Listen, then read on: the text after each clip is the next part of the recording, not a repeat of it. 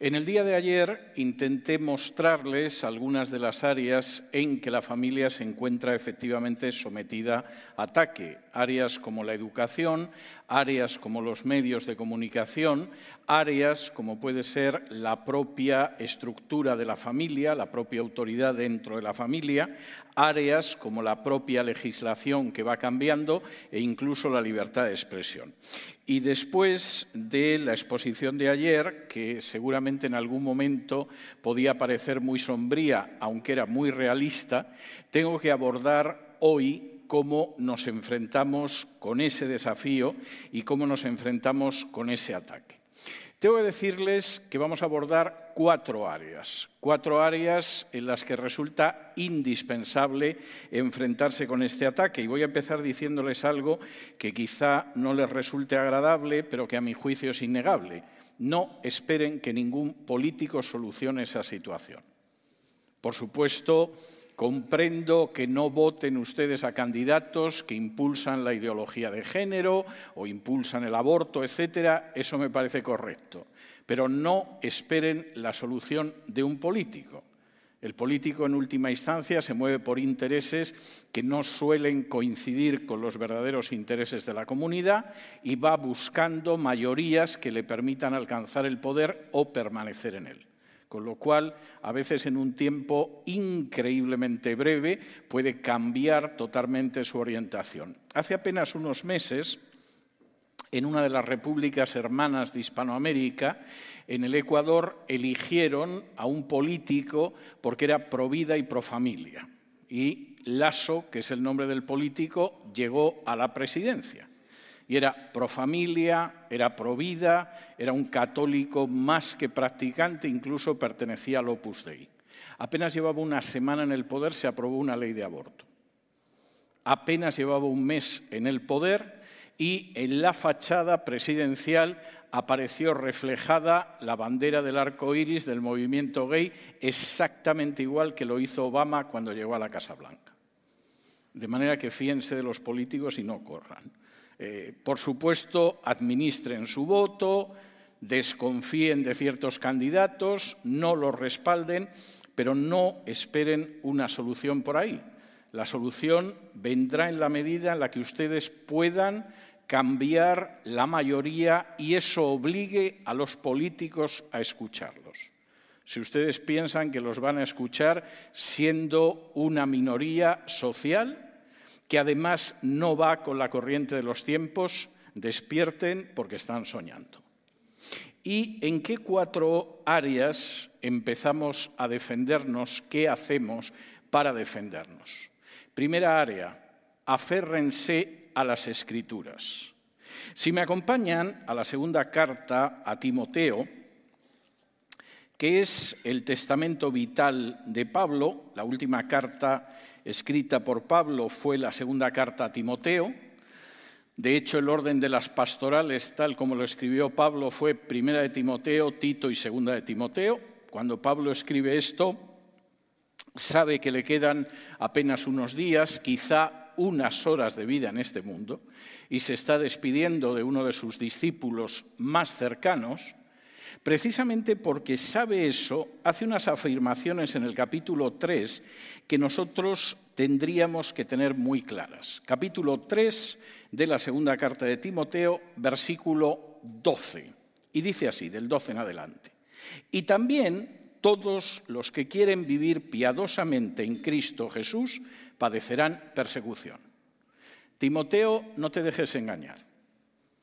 Eso de que solo van a encontrarse con dificultades en esta vida los cristianos que no tienen fe no es verdad.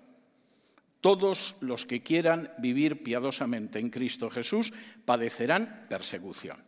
Eso no significa que todos van a ir a la cárcel, o que todos van a tener que reunirse clandestinamente, o que todos van a acabar en un campo de concentración. Pero sí significa que de pronto Margarita se convierte en cristiana y entonces tiene que oír comentarios en clase como, parece mentira, una chica tan bonita como Margarita y no tiene nada entre las orejas. La muy estúpida ahora dice que es cristiana. O significa que de pronto Armando decidió recibir a Jesús como su Señor y Salvador, y de pronto en casa dicen, parece mentira. Armando que daba la sensación de que era el hijo más inteligente de esta familia y es el más idiota. Es que no puedes fiarte de las cosas. O significa que estás en el trabajo y te dicen que o mientes o falseas unas cuentas o tienes una calle muy ancha para buscar el siguiente empleo. Todos los que quieran vivir piadosamente padecerán persecución, no el 50, el 25, la décima parte o los que no tienen fe, todos. Porque en este mundo caído, si efectivamente quieres vivir piadosamente en Cristo Jesús, más tarde o más temprano vas a chocar con la gente también caída y no redimida que vive en este mundo. Versículo siguiente, versículo 13. Mas los malos hombres y los engañadores irán de mal en peor engañando y siendo engañados. Segundo, ten en cuenta esto, Timoteo. No solo es que todos los que quieran vivir piadosamente en Cristo Jesús van a enfrentar persecución, es que no esperes que los malos de la sociedad van a cambiar en masa. Los que difunden mentiras, los que avanzan agendas embusteras, los que engañan, van a ir de mal en peor. Es más, algunos quizá cuando empezaron a mentir sabían todavía distinguir entre lo verdadero y lo falso. Pero a medida que vas mintiendo detrás de un micrófono o delante de una cámara de televisión o en un mitin electoral, llega un momento en que te acabas engañando a ti mismo. Te acabas creyendo tus mentiras.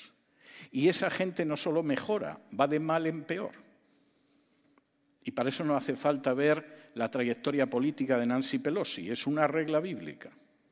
La gente engaña, se engaña y cada vez tiende a ya no distinguir lo que es verdadero de lo que es falso, se engaña. Y uno se imagina al pobre y joven Timoteo leyendo estos dos versículos y diciendo, está bien Pablo, ¿y qué hago entonces? Porque si efectivamente todos aquellos que quieren vivir piadosamente en Cristo Jesús van a padecer persecución, y tú eres un ejemplo, estás en una prisión romana, y si además los que engañan es que llega un momento en que no solo engañan a los demás, se engañan a sí mismos, no distinguen lo verdadero y lo falso, ¿qué hacemos, Pablo?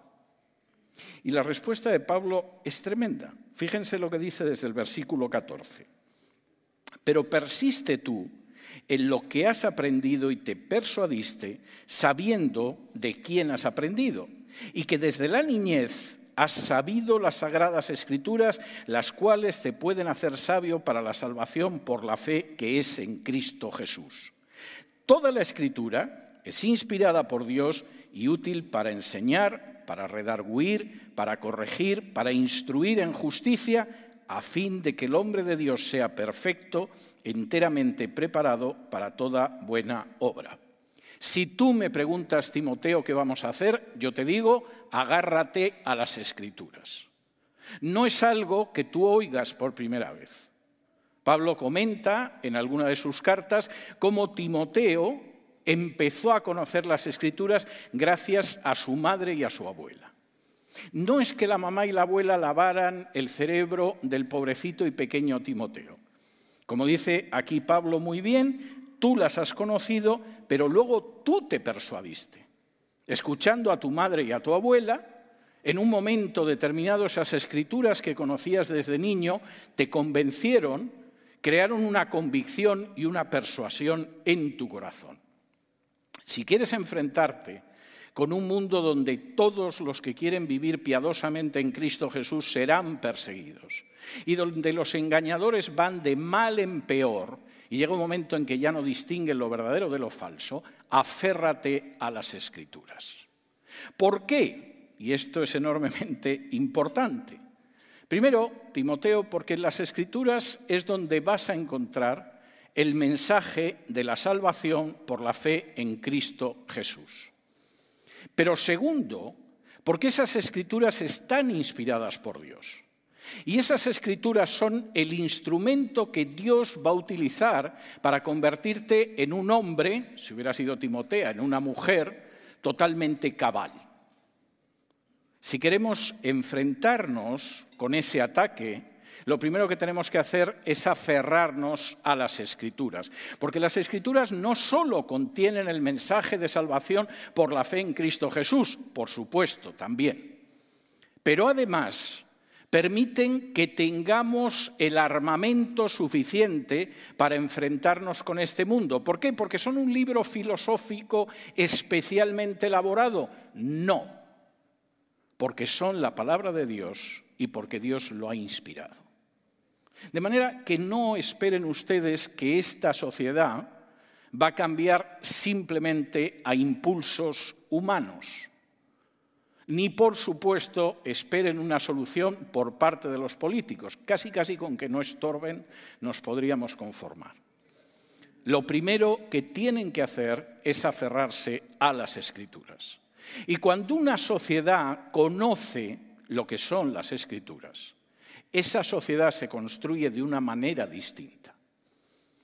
Este país, cuando se convirtió en una nación, o pretendió empezar a convertirse en una nación, en 1776, tenía detrás generaciones de personas que creían en las escrituras y que estaban dispuestas a construir este país no como se construyeron las viejas naciones europeas o como se iban a construir luego las repúblicas hispanoamericanas, sino partiendo de la Biblia.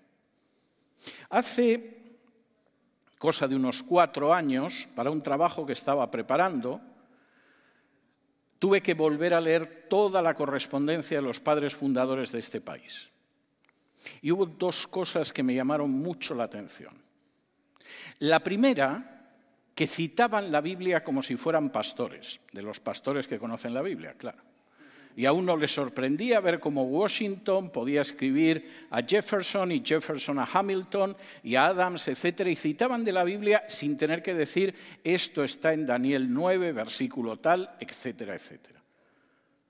Estaba más que sobreentendido que todos conocían muy bien la Biblia. La segunda cuestión que me llamó muchísimo la atención es que uno de los textos que más citaban de la Biblia es el pasaje de Jeremías donde Jeremías dice que el corazón del hombre es engañoso. El hombre tiene un corazón que quiere engañar y que se engaña. Y por lo tanto decían, como sabemos que el corazón del hombre es así, no somos buenos, no caminamos hacia el progreso, no vamos de alguna manera basándonos en la bondad humana, no, el hombre está caído, la Biblia lo dice, el corazón es engañoso. Tenemos que crear un sistema de gobierno donde estén separados los poderes y se frenen y contrapesen entre sí, porque si no acabaremos en una tiranía como las tiranías de la vieja Europa. Y podría hablar sobre esto horas, pero voy a resistir la tentación y no lo voy a hacer. Primero, si quieren frenar ese ataque, tienen que aferrarse a las escrituras y comprender que esta sociedad no va a conservar el sistema actual, aunque sea un sistema en estos momentos herido, si no vuelve a las bases bíblicas sobre las que se construyó. Segundo, y esto es enormemente importante, tienen que asumir la tarea de educar a sus hijos.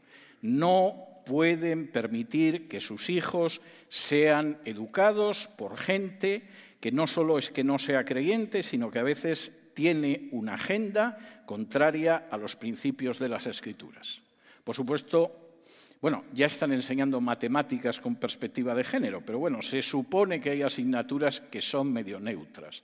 La fórmula del ácido sulfúrico supongo que seguirá siendo la misma y es difícil torcer esto desde una perspectiva gay, pero cualquiera sabe. Bueno, Puede que en algún momento hablen de la ácida sulfúrica para tener una perspectiva de género. Ustedes se ríen, pero la Universidad de Granada, en España, hace unos diez años publicó un calendario con perspectiva de género. ¿Y saben lo que era el calendario con perspectiva de género?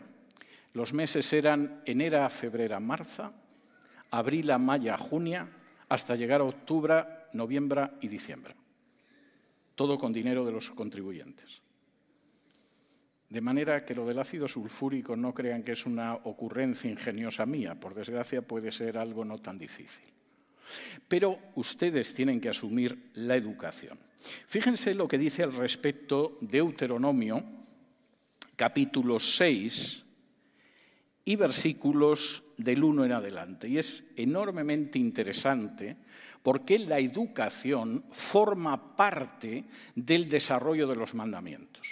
Este es un capítulo central en el libro de Deuteronomio, cuando Dios le da a Moisés la ley por segunda vez antes de entrar en la tierra prometida y convertirse por primera vez en un Estado-nación. Y dice así, estos pues son los mandamientos, estatutos y decretos que Jehová vuestro Dios mandó que os enseñase para que los pongáis por obra en la tierra a la cual pasáis vosotros para tomarla para que temas a Jehová tu Dios guardando todos sus estatutos y sus mandamientos que yo te mando, tú, tu hijo y el hijo de tu hijo, todos los días de tu vida, para que tus días sean prolongados. Oye pues, oh Israel, y cuida de ponerlos por obra para que te vaya bien en la tierra que fluye leche y miel, y os multipliquéis como te ha dicho Jehová, el Dios de tus padres Oye Israel, Jehová nuestro Dios, Jehová uno es. Y amarás a Jehová tu Dios de todo tu corazón y de toda tu alma y con todas tus fuerzas. Y estas palabras que yo te mando hoy estarán sobre tu corazón y las repetirás a tus hijos y hablarás de ellas estando en casa y andando por el camino y al acostarte y cuando te levantes y las atarás como una señal en tu mano y estarán como frontales entre tus ojos y las escribirás en los postes de tu casa y en tus puertas. La clave de que tanto tú como individuo, como la nación en cuanto nación, viva de una manera digna de ser llamada vida, de una manera en paz y prosperidad, es que sigas esta enseñanza. Y por eso se la tienes que enseñar a tus hijos en toda ocasión. Cuando estés en tu casa con tus hijos, recuérdales esto. Cuando vayas andando por el camino, y quizá tu niño sea tan pequeño que todavía lo lleves de la mano, edúcale en estos principios. Cuando te vayas a la cama, recuérdalo. Y cuando te levantes, vuelve a hacer recordatorio a tu hijo de estos principios, porque tu vida y la vida de tu pueblo depende de ello. Ustedes no pueden dejar la educación de los grandes principios en manos de gente impía. Pueden tener un profesor de física que enseñe a los niños teoremas físicos y no tiene mayor problema. Pero la escuela no es la que va a enseñar a esos niños cómo tienen que vivir. Y lo tienen que tener muy presente. Cuando estén en casa, hablarán a sus hijos educándolos en esos principios. Cuando vayan con el niño paseando, le recordarán esos principios, se los recordarán cuando vayan a dormir y volverán a recordarlos cuando se levanten. Y una familia donde efectivamente eso es lo que sucede, es una familia que está construyendo el futuro y que está defendiéndose frente a ataques como los que vimos ayer. De manera que aférrense a la escritura, pero no solo aférrense a la escritura, eduquen a sus hijos en esa situación. Y verán cómo sus hijos en un momento determinado pueden llegar a casa y decir, mamá, papá, no sabéis lo que he visto en la escuela, qué disparate. En vez de llegar un día a casa y decir, papá, no soy Antonio, soy Toñita, porque es lo que me han enseñado en clase. Y hay una enorme diferencia entre un tipo de hijo y el otro, y la diferencia la marca el hecho de que ustedes los eduquen, como dice muy claramente la Biblia. Y podría estar hablando ahora sobre esa educación, pero no me queda ese tiempo. Tercer área importante. Enseñen lo que debe ser un noviazgo cristiano a los jóvenes, porque no existe esa enseñanza en multitud de casos. Y luego de pronto los papás se sorprenden cuando la hija aparece embarazada o el hijo sale con una muchacha que es lo menos recomendable que uno desearía, o de pronto te dicen que van a dejar todo, lo van a tirar por la borda porque han encontrado un chico o una chica que es el amor de su vida y que uno lo ve y sabe que si dura seis meses ya sería un milagro. Eso arranca de que no existe esa educación y, por supuesto, no existe una educación del noviazgo. Voy a resistir la tentación de hablar ahora sobre esto, pero no voy a resistir la tentación de que vayamos al cantar de los cantares para que vean a lo que me estoy refiriendo, porque esto es muy importante. Eh, por regla general, el Cantar de los Cantares es un libro, no voy a decir que lo despreciemos en la iglesia, pero bueno, no le dedicamos mucho tiempo, total, son historias de amor y cosas bucólicas, y el novio y la novia se ponen tiernos y dicen que su amado es el más hermoso y que su amada no tiene comparación. Esto no parece que tenga mucha sustancia que tengamos que consumir. Pero curiosamente, el Cantar de los Cantares, que es un libro breve, analiza las relaciones entre un hombre y una mujer en todos los casos en que se producen. Durante el periodo del noviazgo, en el momento en el que se casan, al cabo de un tiempo de matrimonio, y de manera, sí, cierto, muy lírica, muy hermosa, muy romántica, van dando lecciones muy prácticas. Por ejemplo, ¿para qué sirve el noviazgo? Hombre, evidentemente para pasarlo bien. No, Evidentemente se puede pasar muy bien. Pero el noviazgo tiene finalidades sobre las que por regla general no enseñamos ni educamos y luego pagamos las consecuencias. Y sobre todo las pagan nuestros hijos.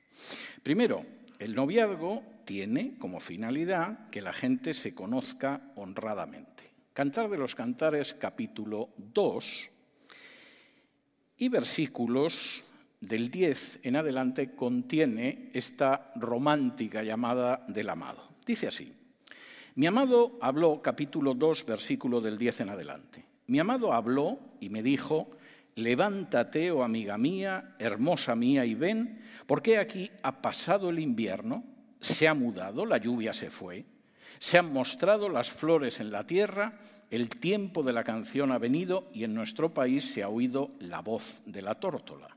La higuera ha echado sus higos y las vides en ciernes dieron olor. Levántate, oh amiga mía, hermosa mía, y ven.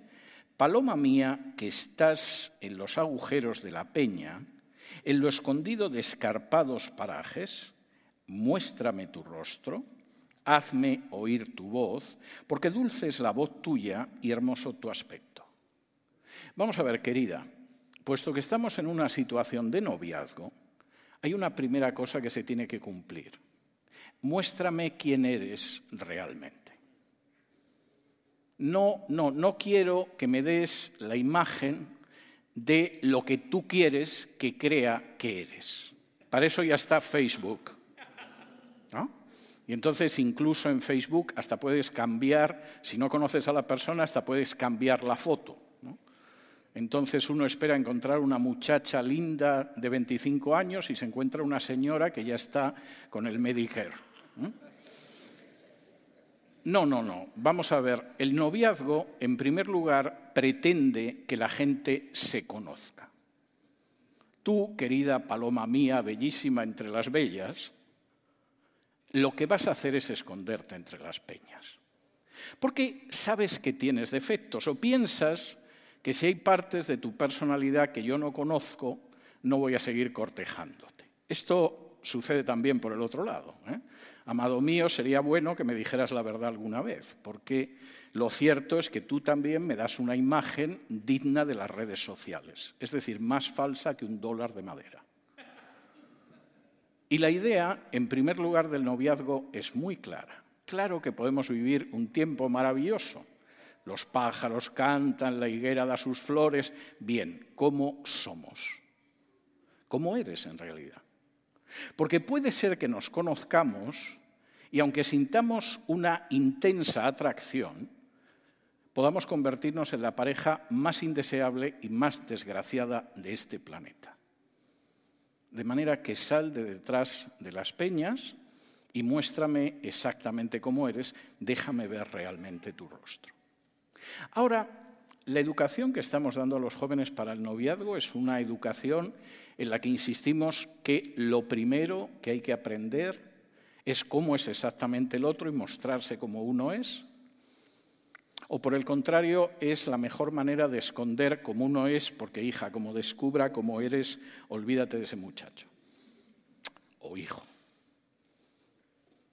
Pues una de las primeras cuestiones, y luego vienen las quejas, nunca pensé que Marisela era así. ¿Cómo este hombre me pudo engañar de esta manera? ¿En qué estabas pensando, bonita, durante el noviazgo? ¿En engañarle tú a él y resulta que te han engañado? Lo primero es conocerse. Segundo, el noviazgo persigue solucionar problemas. Fíjense lo que dice en el capítulo 2 del Cantar, el versículo 15. Cazadnos las zorras las zorras pequeñas que echan a perder las viñas, porque nuestras viñas están en ciernes. Hay problemas que acaban destruyendo una relación matrimonial.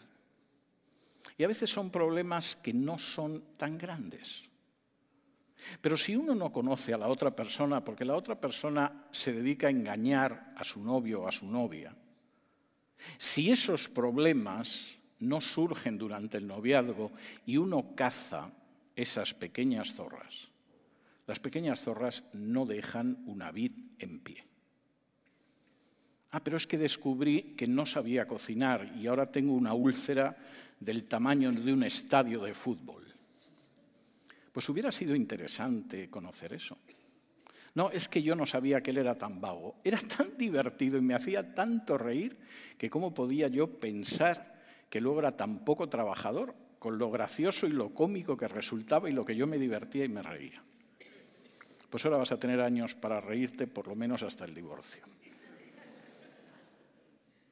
Segundo, ese noviazgo del que tiene que salir un matrimonio fuerte y una familia fuerte, es un noviazgo en el que forzosamente, porque esto es algo tremendo, en el que forzosamente hay que descubrir los problemas que pueden surgir. Es una persona que ama atender a su casa. Es un chico responsable que efectivamente cuidará de una esposa y de unos hijos. No, no me importa si tiene relaciones sexuales y es fantástico. Eso no es algo que tiene su importancia, pero no sostiene un matrimonio. Y el sexo puede ser estupendo, pero cuando de pronto te encuentras con que eres una mujer y las decisiones las tienes que tomar tú, porque tu esposo prefiere tumbarse en el sofá a ver el fútbol y beber una lata de cerveza tras otra, esto del sexo como que va perdiendo parte de su encanto, y viceversa, también con los hombres. Tercero, no solo se trata de conocerse, y de solucionar problemas, sino de aprender a honrar a la otra persona. Fíjense lo que dice el libro del Cantar de los Cantares, capítulo 1, y versículos 15 y 16. De nuevo, muy lírico, muy romántico, pero también muy práctico. He aquí que tú eres hermosa, amiga mía, he aquí que eres bella, tus ojos son como palomas, y él responde, He aquí que tú eres hermoso, amado mío y dulce, nuestro lecho es de flores. Los novios, entre otras cosas, aparte de, conocerse y ver si esa relación tiene futuro, aparte de ir desactivando las minas que puedan haber en esa relación, no sea que exploten durante el matrimonio, se supone que aprenden a honrarse y a respetarse.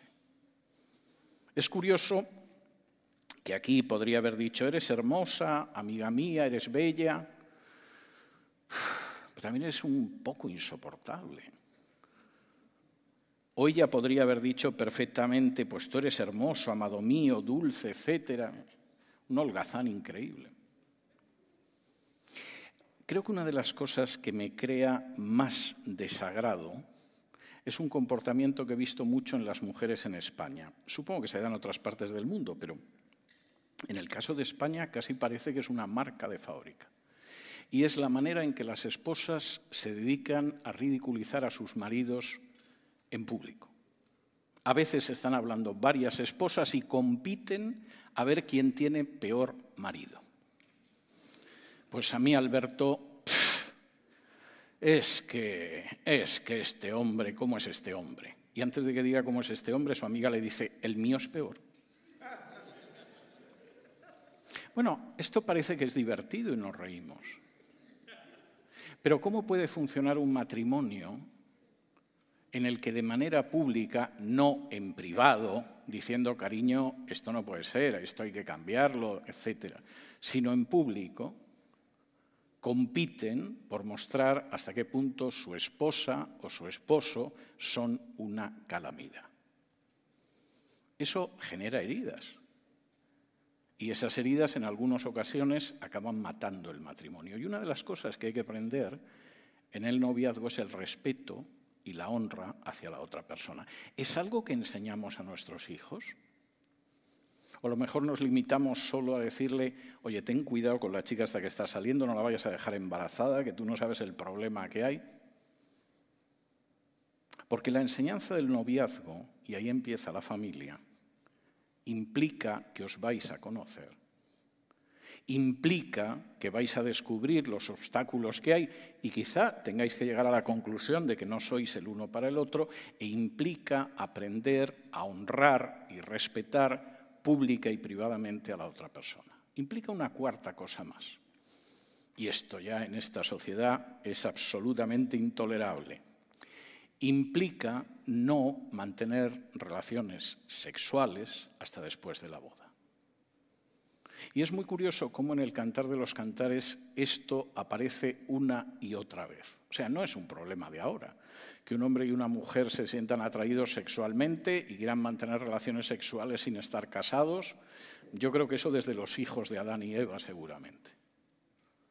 Pero es curioso cómo el Cantar de los Cantares lo contempla. Por ejemplo, en ese capítulo 2, donde están hablando los novios, de pronto la chica sabe que siempre tienes una amiga que te va a decir, ¿te has acostado con tu novio? Y si tú le dices que no, te dice, ¿pero cómo es posible? Si ya lleváis viéndoos dos semanas. ¿Qué dice el Cantar capítulo 2 y versículo 7? Fíjense en la manera en la que habla la noviecita que está esperando a que venga el novio para conocerlo y descubrir las zorras que destrozan las vides. Y dice así, capítulo 2, versículo 7. Yo os conjuro, oh doncellas de Jerusalén, por los corzos y por las ciervas del campo, que no despertéis ni hagáis velar al amor hasta que quiera. Y está hablando del amor sexual, literalmente en hebreo. O sea, no me vengáis diciendo lo maravilloso que es el sexo antes del matrimonio, cómo es posible que tengas 16 años y sigues siendo virgen, o cómo se te ha metido en la cabeza que no vas a tener relaciones sexuales con un chico y eres tan antigua como tu abuela. La muchacha se adelanta a eso y les dice, os estoy conjurando, la palabra es una palabra muy fuerte, para que no despertéis ese tipo de amor hasta el momento en que tiene que despertarse. Y por cierto, esta advertencia se repite en el capítulo 3 y versículo 5, en el capítulo 8 y versículo 4. Es algo enormemente importante.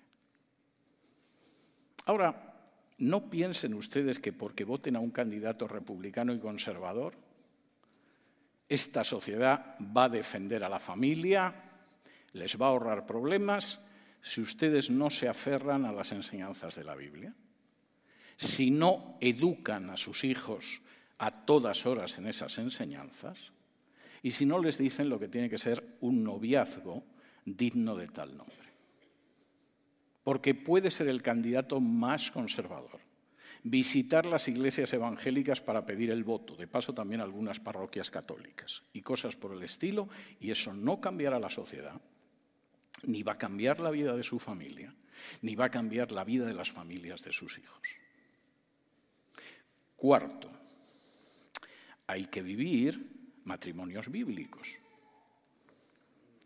Yo supongo que es más fácil pedir el voto para determinados candidatos, pero nadie dijo que fuera fácil. Simplemente hay cosas que funcionan y cosas que no. Y pretender que de pronto les van a solucionar a ustedes determinados problemas los políticos es ingenuo, pero además no es cierto. Y no pueden quitarse de encima esa responsabilidad. Si no viven matrimonios, de acuerdo a la enseñanza de la Biblia, no se sorprendan de lo que va a pasar con sus hijos.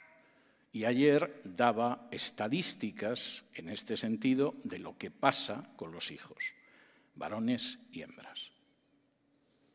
Y la Biblia es muy clara en cuanto al matrimonio. Podría también estar hablando ahora sobre esto, pero me voy a detener en un texto que generalmente se suele leer pésimamente, muchas veces se lee pésimamente, que está en Efesios capítulo 5, donde efectivamente la descripción del matrimonio es bastante clara y bastante práctica. Yo no sé por qué hay gente que se queda enganchada solo en un versículo y no, no avanza por ningún lado. En Efesios capítulo 5 dice así desde el versículo 21 someteos unos a otros en el temor de Dios. Esto queda fantástico porque si ahí acabara Pablo la exposición, todos estamos contentos, pero Pablo era un sujeto molesto que se dedicaba a entrar en cuestiones prácticas en las que vivimos todos. Y en vez de detenerse en someteos los unos a los otros, añade las casadas estén sujetas a sus propios maridos, como al Señor, porque el marido es cabeza de la mujer, así como Cristo es cabeza de la Iglesia, la cual es su cuerpo y Él es su Salvador. Así que como la Iglesia está sujeta a Cristo, así también las casadas lo estén a sus maridos en todo. Maridos, amad a vuestras mujeres, así como Cristo amó a la Iglesia y se entregó a sí mismo por ella, para santificarla habiéndola purificado en el lavamiento del agua por la palabra, a fin de presentársela a sí mismo una iglesia gloriosa que no tuviese mancha, ni arruga, ni cosa semejante, sino que fuese santa y sin mancha. Así también, los maridos deben amar a sus mujeres como a sus mismos cuerpos. El que ama a su mujer, a sí mismo se ama, porque nadie aborreció jamás a su propia carne, sino que la sustenta y la cuida, como también Cristo a la iglesia porque somos miembros de su cuerpo, de su carne y de sus huesos. Por eso dejará el hombre a su padre y a su madre y se unirá a su mujer y los dos serán una sola carne. Grande es este misterio, mas yo digo esto respecto de Cristo y de la Iglesia. Por lo demás, cada uno de vosotros ame también a su mujer como a sí mismo y la mujer respete a su marido.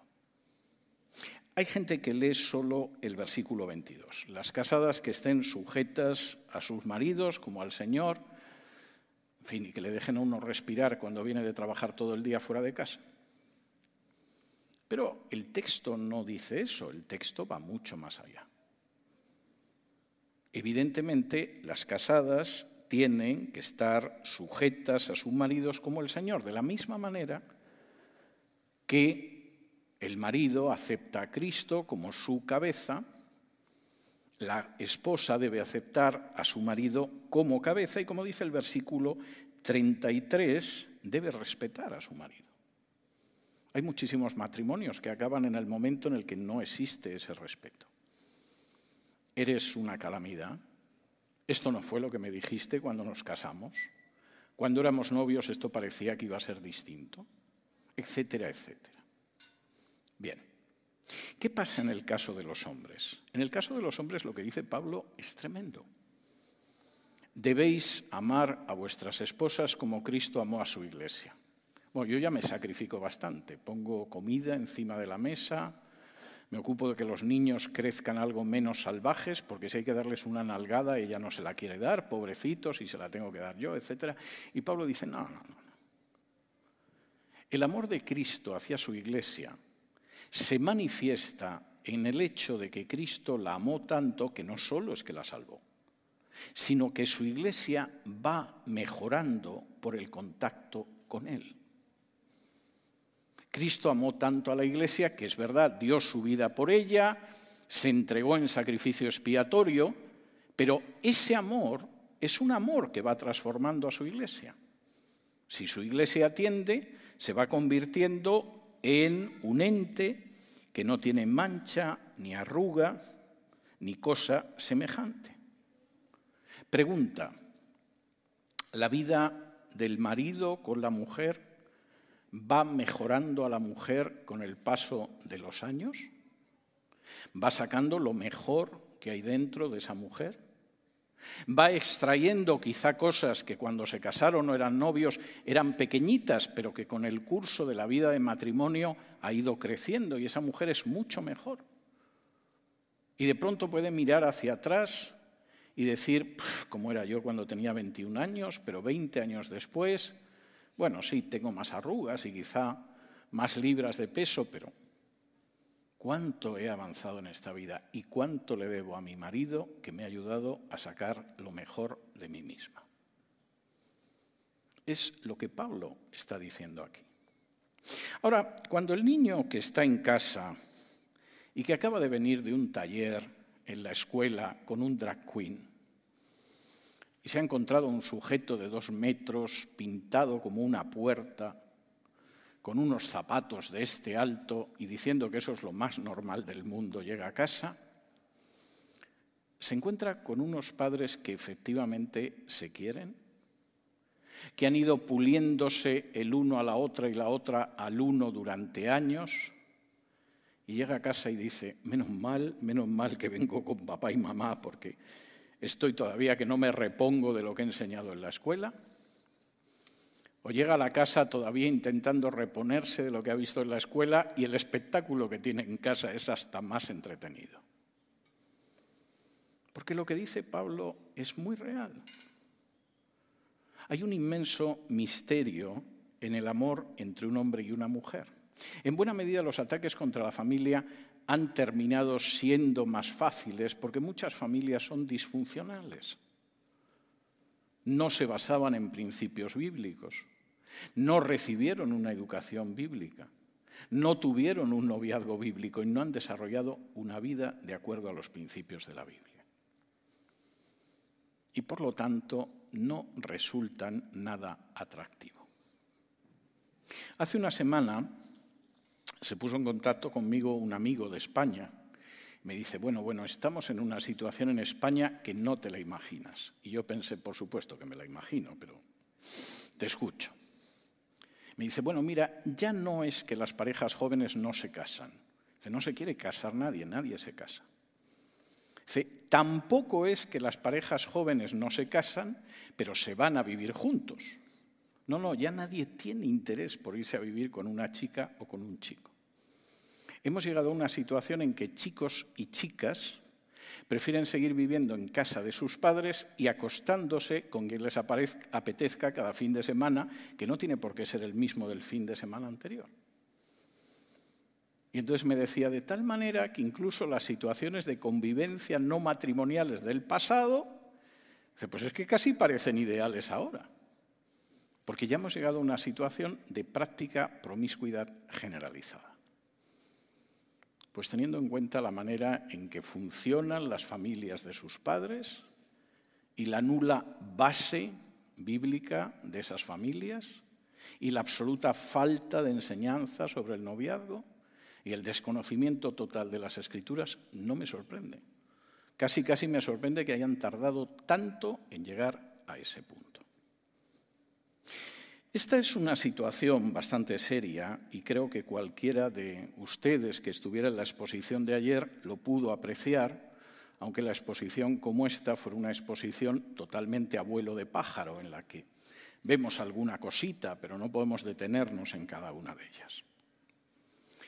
Y eso les desafía y les reta y les incita a que se enfrenten con ese ataque. Y no piensen que ese ataque lo van a parar en el Senado o en una campaña política o confiando en determinado político. Si piensan eso van a sufrir mucho, se lo adelanto. No digo que no haya políticos que efectivamente sean pro familia, que intenten aguantar la situación por un tiempo, bien, votenlos, estupendo. Pero no hay político que vaya a corregir el matrimonio de ustedes. No hay político que les vaya a enseñar cómo tener un noviazgo cristiano. y no hay político que vaya a educar correctamente a sus hijos. Eso es tarea de ustedes. Y si ustedes efectivamente se aferran a la Biblia cada día, si efectivamente educan a sus hijos cuando salen a pasear con ellos, cuando están en casa, cuando se levantan, cuando se acuestan, si tienen adolescentes y jovencitos a los que ya les han indicado cómo tiene que ser un noviazgo y por qué y para qué es un noviazgo, y si encarnan ustedes en su vida matrimonial eso, ese ataque lo van a frenar. Incluso se van a sorprender de la manera en que sus propios hijos van a reaccionar frente a algo que saben que está mal, porque sus padres los han educado desde muy pequeños en la enseñanza de las escrituras. Ese es el desafío. Y nosotros, que somos una generación crucial, porque verdaderamente si esta generación no responde, lo que va a pasar en la siguiente es algo que seguramente se escapa a nuestra imaginación. Nosotros, que somos una generación decisiva y crucial, tenemos que responder a ese desafío.